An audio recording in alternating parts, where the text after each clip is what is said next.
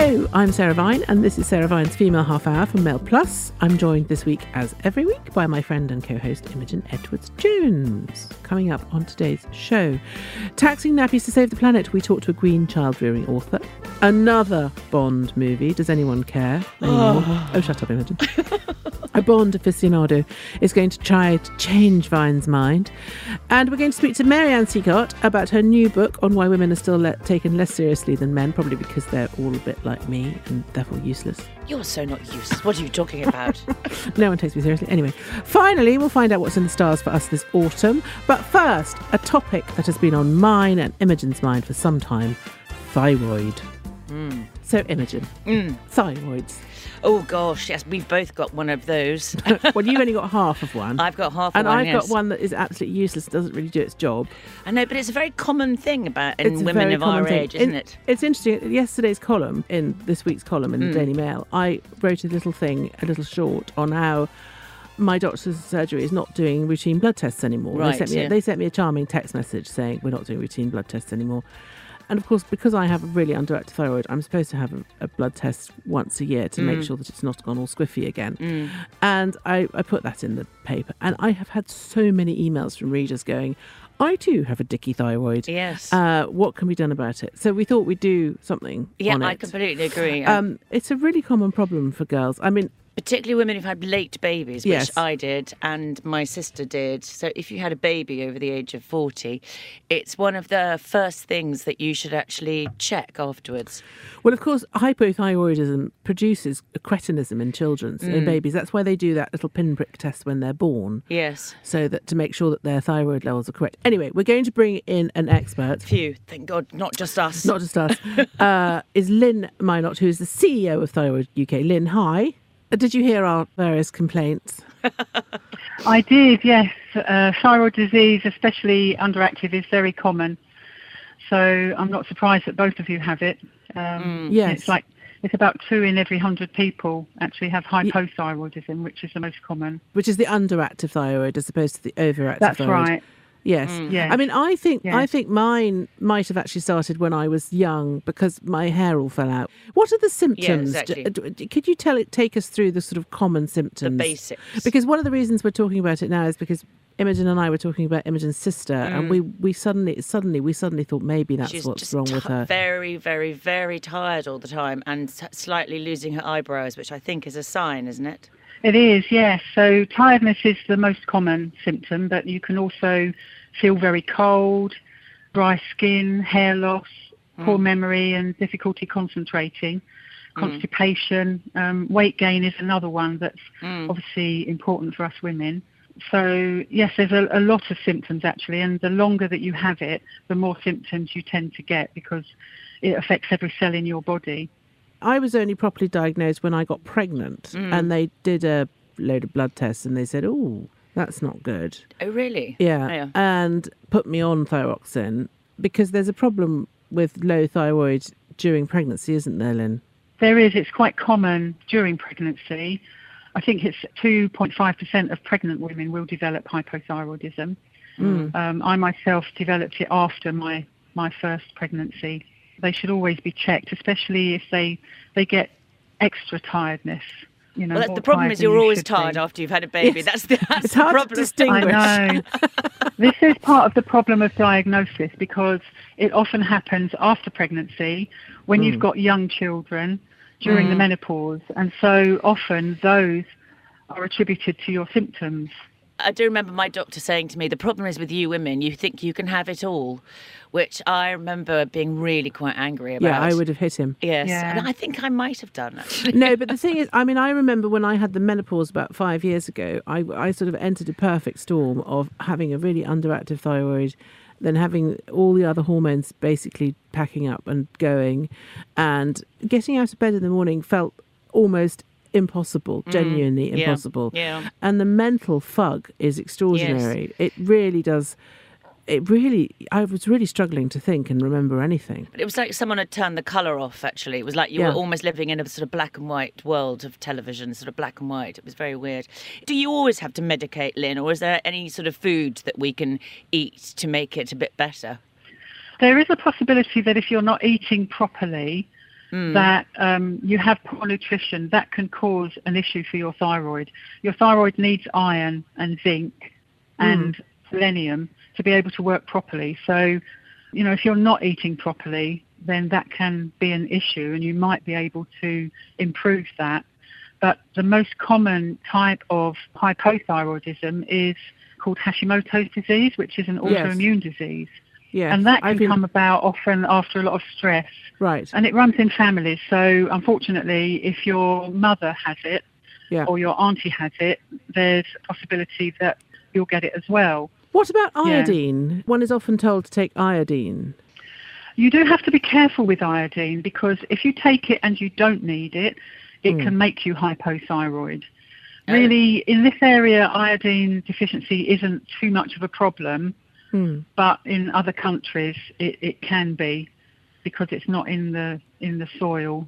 oh, so we like have that. we have it so. we have it generally speaking, yes, because uh, because I was always told yeah. to try and take iodine to support my thyroid. But what causes it? Why, why do so many women have it? There must be some reason why this is happening to so many. They, women. I think they don't they don't really know why. I think it's possible that we have more hormone activity anyway but they don't really know why more women get it than men. Mm. Because I've n- I've never come across a man with hypothyroidism. Have no. you? No, it does happen though. You know, we we get a few men come to to us for help, but mm. it hmm. is it is mostly women, I must say. And what sort it's of help do you guys offer? Women. Well, information basically, because pre-diagnosis you're not sure what's going on, so we mm. can help you with that. After diagnosis, the doctors don't really have time to go into it with you. No. They just say, "Oh, take this little pill and you'll be fine." But it can take a little while, for instance, to get balanced. The longer you've been undiagnosed, the longer it will mm. take for your system to get back to normal. And what's the website called? Thyroiduk.org. Okay, perfect. Well, I think listeners who have this problem should go and have a look because you obviously have an enormous amount of information. Thank you so much for talking to us, Lynn. Thank you. Thank you. That was Lynn Mynott, CEO of Thyroid UK. I thought that was fascinating. So did I. This week, the idea of a nappy tax was mooted, helping to offset the damage to the planet caused by the billions of nappies which end up in landfill. But isn't this just another burden on hard-working parents? Joining me now is Sally J. Hall, author of Eco Baby, Watch My Baby Grow, and Plant Based Baby. Thank you so much for joining us. Now, I have got myself in a bit of hot water because, well, I have a thing about normal nappies, which I, which is I think that the idea of having a nappy tax which charges the consumer is stupid. I agree that there's a problem with landfill and nappies making a mess of everything, but I think the owners should be on the manufacturers to make their disposable nappies more ecologically friendly, and I think that can be done very successfully through tax incentives and all of that kind of stuff. I think making the lives of working parents harder by making it impossible for them to buy disposable nappies is a sort of slightly bonkers idea, but I'm guessing that you would disagree. I do and I don't. I think that for, for all of us, there are routes through to being a bit greener. I mm-hmm. absolutely agree that the government should be doing more and the manufacturers should be doing more. And it's mm. interesting to note that some of, particularly the big manufacturers of nappies and wipes, are heading towards phrases like plant based outers mm. and natural and things like that but I do really agree that there does need to be something done in a, in a, a quite overreaching way from from government and the manufacturers to go towards greener nappies. And there are a lot of alternatives out there. Mm. I think for most mums, it's about being pragmatic. It's for some mums, washable nappies are absolutely the way to go, and they don't really need to be difficult to use. Mm-hmm. I think we've got this this idea that things need to be convenient and disposable. Mm.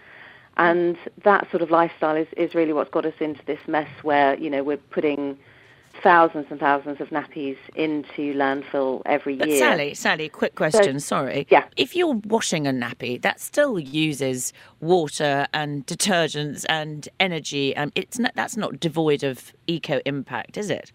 Absolutely. For everything we do, there's an impact. Mm. However, if you look at the amounts of energy used, if you're doing a, a pretty decent wash with a load of nappies, and you're using either something like EcoBalls, which uses no detergent at all, and you do it on a fairly cold wash, then you're doing the best you can. And I think for most of us, that's the, the key. It's about doing the best you can. Mm.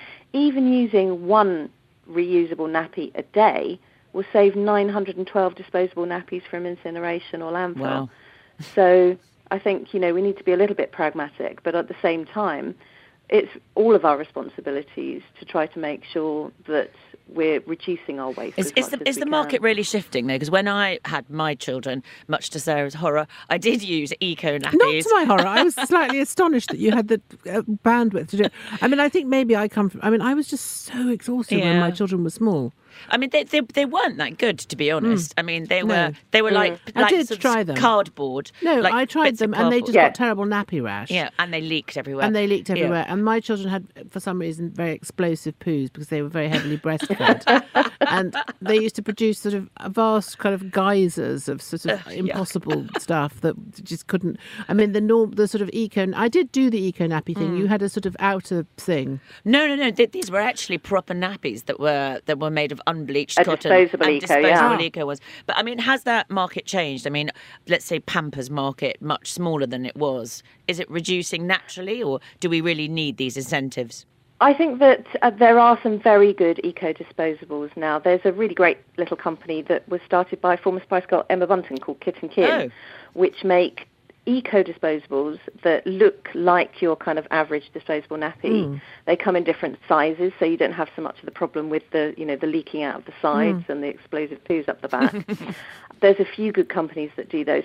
Some of them do use a bit of the, the most nasty of the plastic, the polyacrylate, which is the substance that sucks all the moisture sort of from the nappy. Yeah, yeah, those are the sort of things that absorb, yeah, the yeah. liquid, yeah. yeah. So that's a kind of plastic gel that absorbs the moisture from the nappy. So some eco disposables do use a little bit of that, mm. so they're kind of not as green as they could mm. be.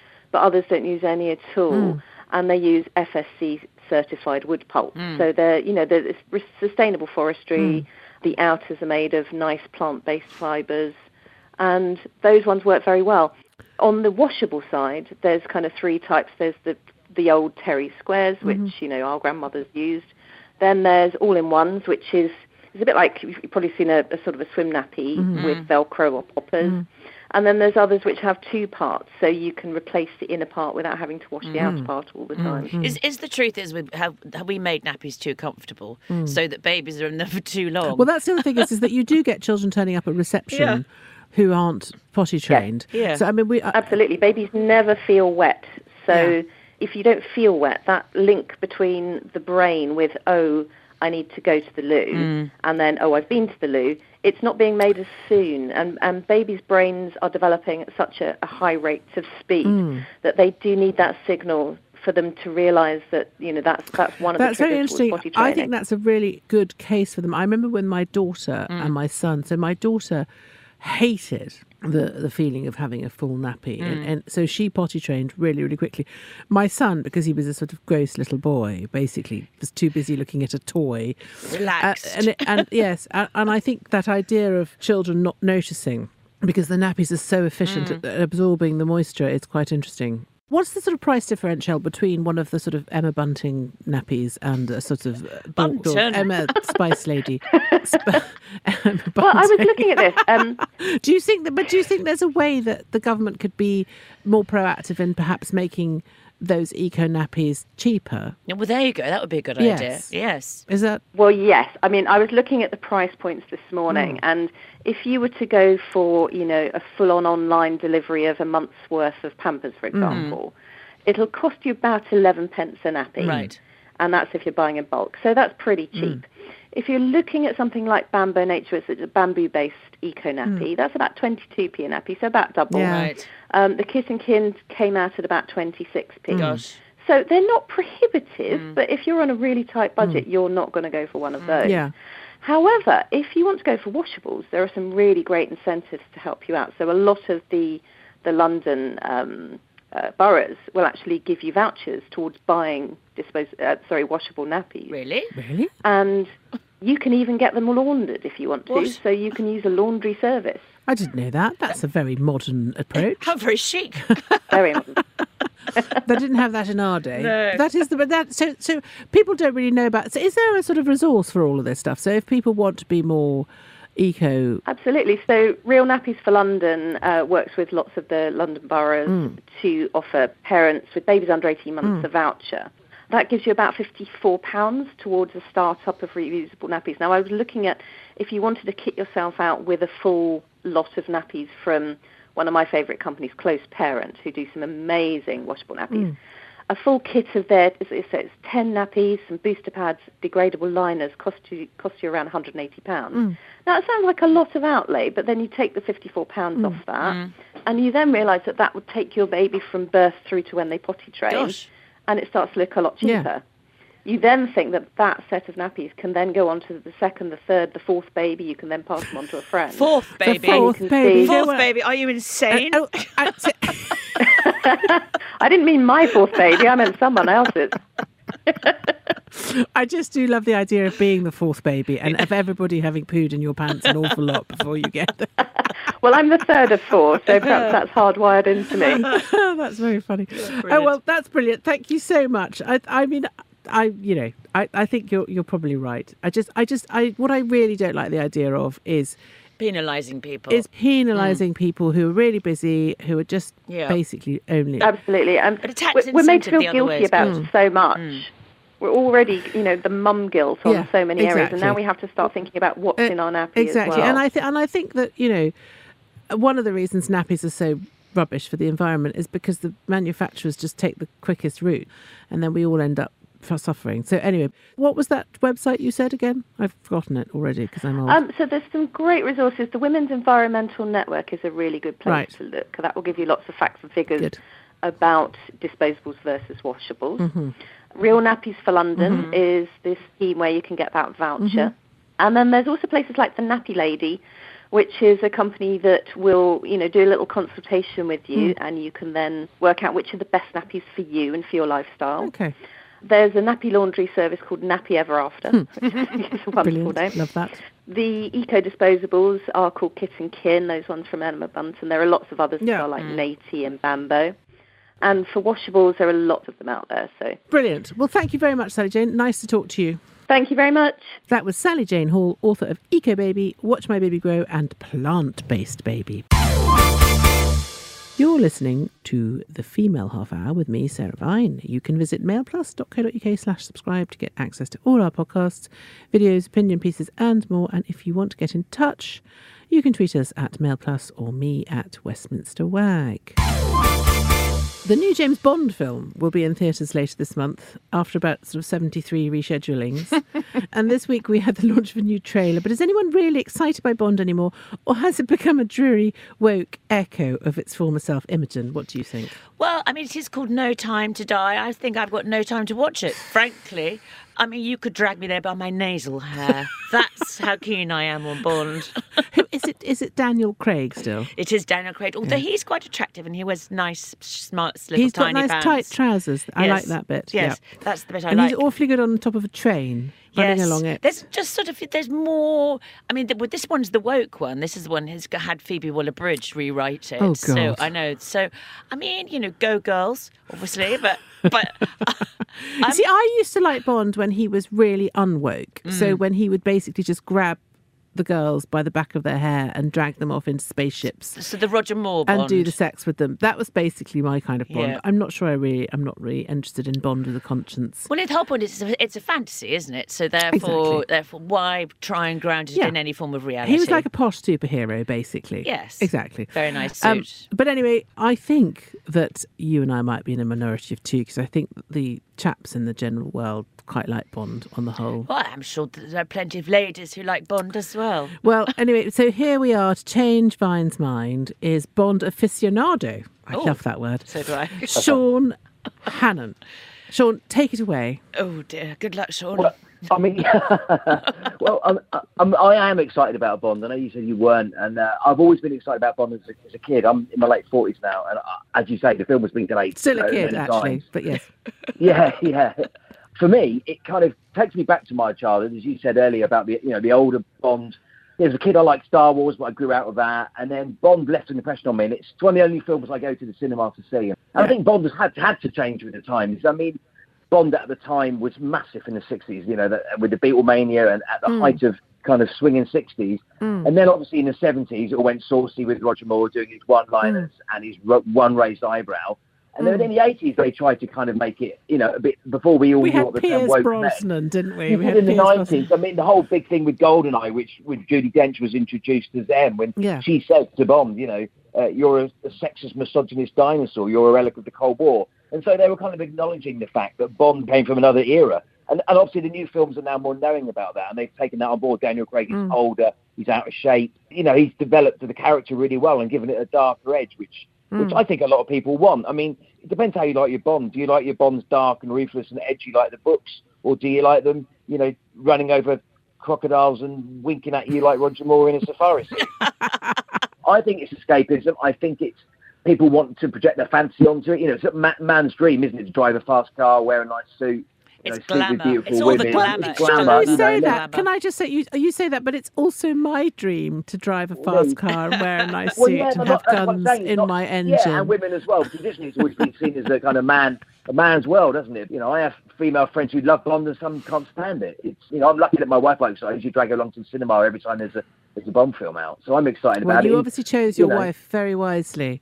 Well, I just don't know. I mean, the problem, the reason they've had to delay this so long, presumably, is because it's called No time to die. No Time to Die, and Yeah. we're in a global yeah. pandemic. when the title came out, I thought the title was a bit disappointing. It did sound like a random Bond title generator. Yeah. They just stuck it into Google. My gut feeling, and I've kind of read a bit about this recently, is that the plot is linked into a kind of virus. So I think it's like to do with Oh. some kind of oh. DNA and a Is it, biological, is it, biological is it warfare. still So- Barbara Broccoli in charge of It this is Barbara one? Broccoli and Always. Michael Wilson. Yeah. Always yeah. I Barbara met I met Barbara Broccoli once. Oh, she's she's she's fabulous, hmm. and her son who does a lot of it. Sean, I have to say I love your enthusiasm, but I I'm not going to go and see it. Are you? I, you haven't changed my mind. No, You're not going to wait till Boxing Day. I might, well, I listen. I might watch it on the Netflix. Yes. Or whenever it comes round on the telly Yes. box, which I'm sure it will do quite soon. But I do hope that you enjoy it, and you're very welcome to come and grab Imogen's nasal hairs if you want. I'm just slipping into my safari suit as we speak. Yeah. Excellent. Excellent. Thank you so much, Sean. Thank you. Thank Lovely you very to much. talk to you. Yeah, Thank you very much. That was Sean Hannam, Bond aficionado, and very enthusiastic, I'd say, promoter of Bond. But I just, no, he did not change my mind. Did he change your mind, Imogen? Well, I suddenly th- I'd got a vision of myself with my tootsies up with some popcorn. Yeah, but in that's because he was a nice chap. Well, yes, yeah, he was. I liked his enthusiasm uh, yes. for anything. Yes, but you like anyone who's enthusiastic. That is true. Yes. The Authority Gap is a new book by Marianne Sieghart that describes how women are stripped of authority in today's world and what can be done to stop it. So I'm joined now by Marianne. Marianne, hi. Hi, Sarah. So tell me about your book. Well, the authority gap is a measure of how we still take women just that bit less seriously than men. So we're much more reluctant to accord authority to women than to men. And that means that basically we assume a man knows what he's talking about until he proves otherwise. Whereas for a woman, it's all too often the other way around. Uh, And yes. so, as a result, with women, you know, we tend to underestimate them, underestimate their ability. We tend to patronize them. We don't listen carefully to what they say, or not as carefully as we do to what men say. We interrupt them. We talk over them. Basically, we challenge their expertise. And this is something that happens so much less to men than it does to women. That's so true. And you've of course, had years of experience of this because you used to work at the Times, didn't you? And and I can remember being, um, and I've worked obviously in newspapers all my life, and that, that thing of being in a, in a room with a group of men and probably being possibly the only woman or one of the only women and saying something and everyone just totally ignoring you, and then a man saying it and everyone going, "Oh my God, that's the best idea I've ever heard." Oh, do you know, uh, that happens so much to women, doesn't it? And each time. time it happens, we think, oh, maybe I didn't make the point well enough, or maybe I was a bit boring. Or. But actually, what I discovered in researching this book is that it is an actual systemic thing, right? Yeah. So, uh, so a bunch of researchers put a, a group of people into a room to discuss a child custody case, and they gave them lots of information about the family, and they gave an individual member of the group a piece of information that the others didn't have. And mm-hmm. when that information was presented by a man, it was six times more likely to be taken up by the rest of the group than when it was presented by a woman. Six times. And do you think that's because those groups tend to be predominantly male, or do you think it's something that women do to other women as well? No, it's both. So this was genuinely a mixed sex group, and I'm afraid Yeah. women do it too because we're just conditioned, you know, almost from mm. birth to believe that you know men are more likely to be in charge, men are more likely to be expert, and we just associate male with authority much more readily than we do female with authority. So we're sort of hardwired. is there some sort of physiological reason for that? Is it sort of evolutionary reason why we are more likely to listen to men than women? No, I, I, mean it's quite easy to say, oh, it's all evolutionary. It's all to do with I don't know men mm. hunting and women gathering food or something like that. But I really don't think so because if that were the case, then it would be the same in all societies at all times, right? Because it would just be completely wired into us, you know, through our, mm. our, our genes and our hormones but that you do occasionally find matriarchal societies. Yeah. In which, so, so, there was one great study done of competitiveness. People say, oh, well, men are more competitive than women because that's what they learned when they were hunting in the Stone Age mm. or right. But researchers looked at a matriarchal society and a patriarchal one. And in the matriarchal society, the women were more competitive than the men. Mm. And what's more, the matriarchal women were more competitive even than the men in the patriarchal society. So it's just so, so it's really just cultural. So, so, so, really so it is just cultural. And so, do, what do you think is to blame? Do you I think mean, it's religion? Do you think it's? I mean, because I, you know, I think a lot of problems in the world come from religion, generally speaking. I think it probably started with religion because if you know if you're taught from the pulpit or or, or whatever the mm. equivalent is in a mosque, you know every Sunday or every Friday that men are superior to women, you're gonna you're gonna yeah. start to believe it. Yeah, but it's also the way if you look at children and the way they're socialised. So boys are much more likely to be invited to call out and answer questions in class than girls are. Boys are rewarded for talking, and girls are rewarded for being well behaved and quiet and yes, silent. that's so interesting because I was quite a vocal child, and I was always called bossy by all my teachers. So I was always mm. labelled bossy. But if you if you're a girl and you have an opinion, you're bossy. Yeah, um, but boys are never bossy, are they? No, no, no, no. This yeah. is that that is really true, and it's true in the workplace and in life in general. If you're an outspoken woman, people consider you to be difficult, or you're hard work, or you're streperous. And whereas if you're a man, you're just asserting yourself. I mean, I think perhaps. I mean, I, I, don't, I know you've got children. I've got quite young teenagers still, so mine are 16 and, and 18. And I think their generation are much better at asserting themselves, the girls.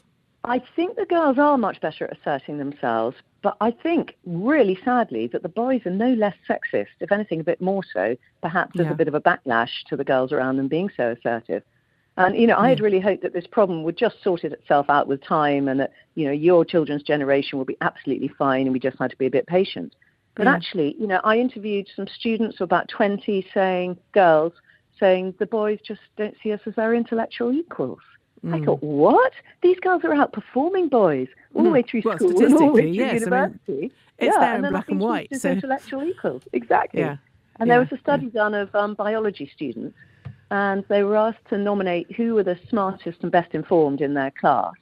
And girls did it very accurately, and mm. boys overwhelmingly chose boys, even if the boys weren't as smart and, or well informed as the girls in the class. So, what do you think is the solution? I mean, I mean, I, I, assume the purpose of writing the book is to kind of highlight the problem, but also maybe to just have a conversation about what can be done to try and improve the situation.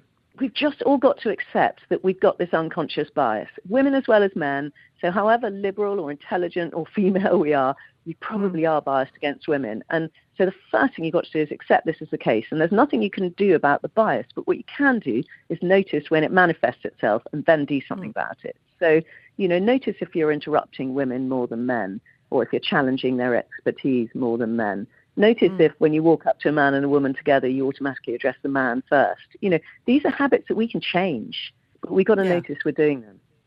Yeah. And definitely bring up the next generation better. Yes. And if and actually, the, probably the most useful thing will be if fathers can get as involved in in in in, in the family and in sort of household chores and in childcare as mothers so that children yes, grow up seeing their parents as equals. Yeah, that's interesting you say that because I, uh, you know, just looking around my sort of group of friends, it's always almost inevitably the case that the father's more engaged with the boys than they are with the girls.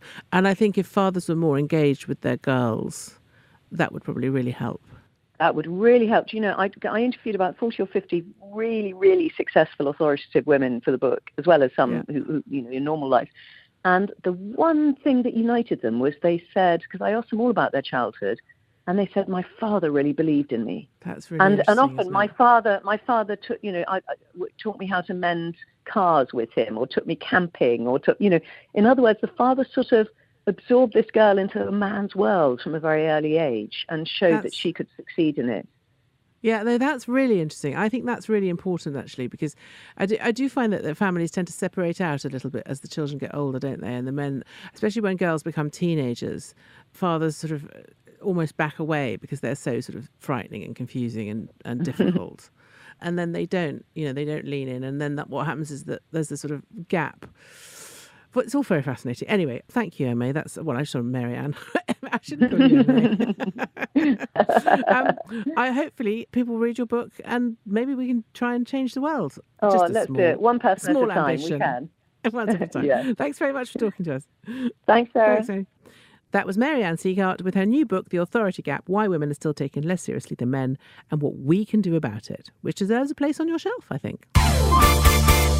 September is upon us, and what is in store? Theresa Cheung, spiritist and author of the Encyclopedia of Birthdays, and our regular astrologer, joins us now to tell us what's going to happen. Well, astrologically, September dominated by the Be Your Best detox, uh, self improvement, wabi sabi, beauty imperfection, articulate, analytical Virgo.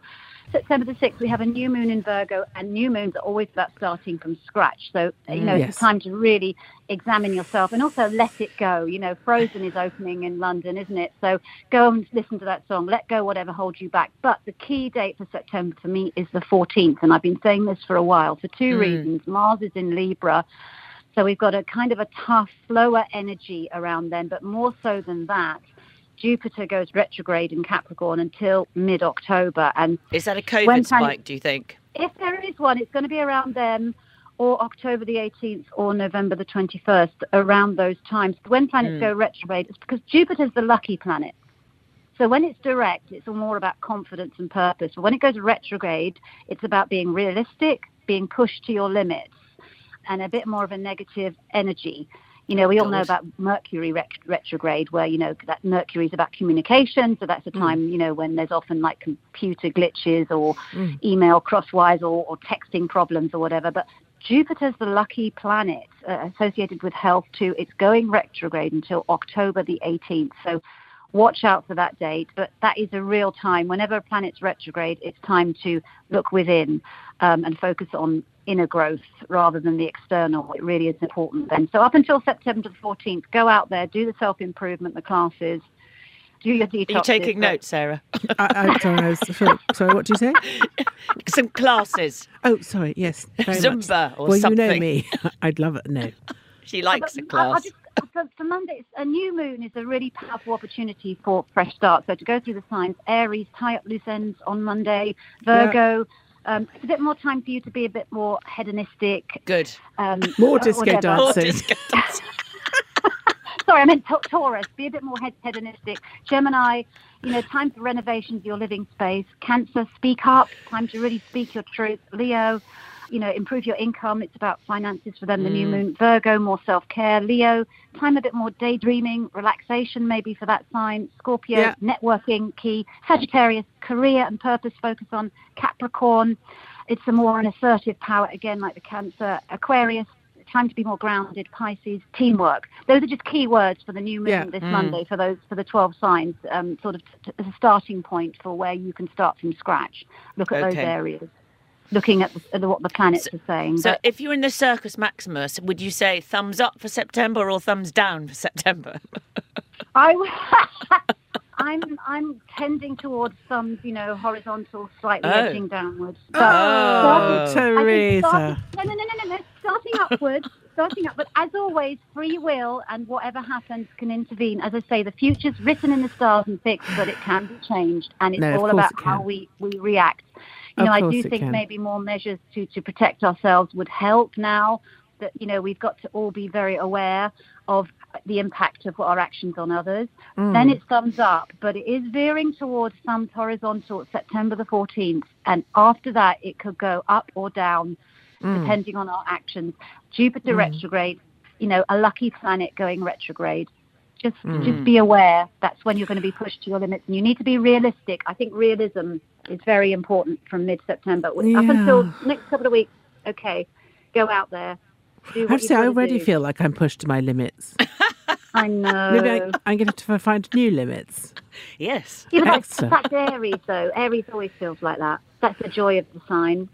What? Does it always they, push they to know limits? Push to the Well, even if there, if there aren't any limits, they'll create one and to push. Yes, that's true. That's, just, That's true. that's we complain a lot are. about the limits, but then if there aren't any, you're absolutely right. We go out and find some limits and push them. well, Theresa, thank you. Um, Well, Imogen will give you limits. You see, that's Yes. why, that's why it's such a Imogen, she's never. She doesn't know what a limit is. I know, but she does. But that's back to Libra because they, they are so trying to sort of like make sure they are so about the teamwork and about making sure everybody has a voice and is happy. but that's why it's so perfect because you two are complete astrological opposites, Aries and Libra. It's Oh. a, it's really interesting. Are you saying know, we're a fact- dream team, Theresa? Is Yeah, that what you're saying? yeah, we're you actually are. a dream I'm- team. Oh I mean, I'd goodness. need to do more details about your rising sign and moon sign, but uh, from sun sign perspective, yes, because you are opposites astrologically. Oh, excellent. Um, Yes, well, So, in fact, it's true. Also, physically, Imogen is beautiful and blonde, Oh, and I'm shush. slightly Aw. Not and dark and, and a bit beetlish. Anyway, Theresa, on that note, I shall say goodbye, and we will speak next week. And, and, and, you know, I'll try and find some limits between now and then. yes, to- do. yes. Know your limits. I know my limits. Thank you so much. Take care of yourselves. Bye, bye, bye, bye, bye. Bye. If you enjoy listening to the half hour, why not visit mailplus.co.uk slash subscribe to get access to all our podcasts, videos, opinion pieces, and more. If you want to get in touch, tweet us at mailplus or me at Westminster Wag. Could also tweet Imogen at Imogen EJ. You've been listening to the Female Half Hour with me, Sarah Vine, and Imogen Edwards Jones. Thank you for listening.